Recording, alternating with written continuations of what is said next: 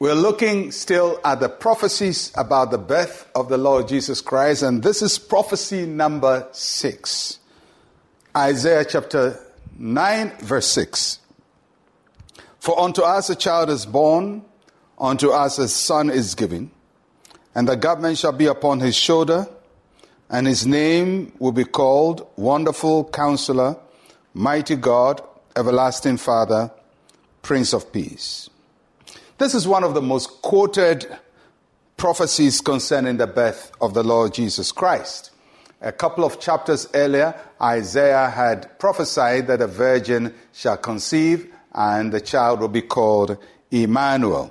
And here, Isaiah the prophet speaks further about this coming Messiah. And there are a couple of things we want to avert our attention to. The first is the humanity of Jesus Christ that is spoken about in this passage. A child is born. Unto us a child is born. This refers to the human birth of Jesus Christ. The key word here is the word born. Jesus will be born. He wouldn't just be manifested, he wouldn't just uh, appear uh, and show up. He had to be born. He would go through the natural birth process. So that's the first thing, the humanity of Christ. The second is the divinity of Christ. A son is giving. Didn't say a son is born, a son is giving. So if you look at it, he is going to be born as a human being, but he will be a son because he will be giving to us as the Son of God. Not born, but given to us as the Son of God. So, the word given there means specially appointed or specially anointed. The giving of the Son is an act of God. The birth of the child is the mother's work. So, God and man working together to bring about his purposes. And the son that will be born will be both the Son of Man and the Son of God. That's how Jesus was known to us.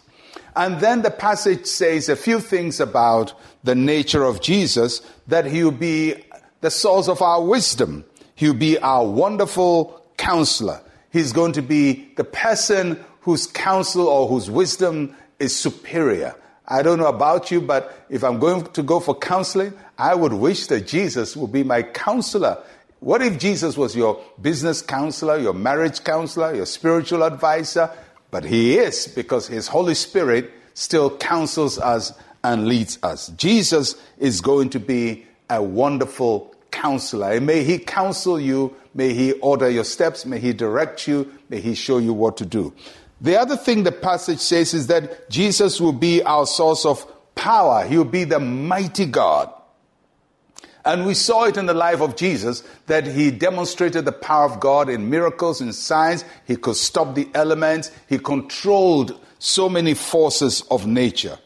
And the word mighty, as it is used in this verse, is associated with warfare. In other words, he's going to be one who wins battles. And when Jesus Christ is yours, he's not just your wonderful counselor, he's your mighty God. He takes you into battle and brings you out victoriously. And he crushes the head of the enemy and causes you to triumph in everything. And I pray that the victory of Christ will embrace you, that you will experience his supernatural power in every area of our lives. He's the Son of Man, He's the Son of God, He's a wonderful counselor, and He's our mighty God, the Lord mighty in battle. May He fight on your behalf.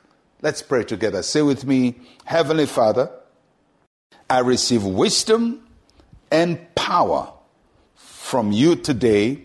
In Jesus' name, amen and amen. I'll be with you again tomorrow. I'm Pastor Mensa Otabil. Shalom, peace, and life to you.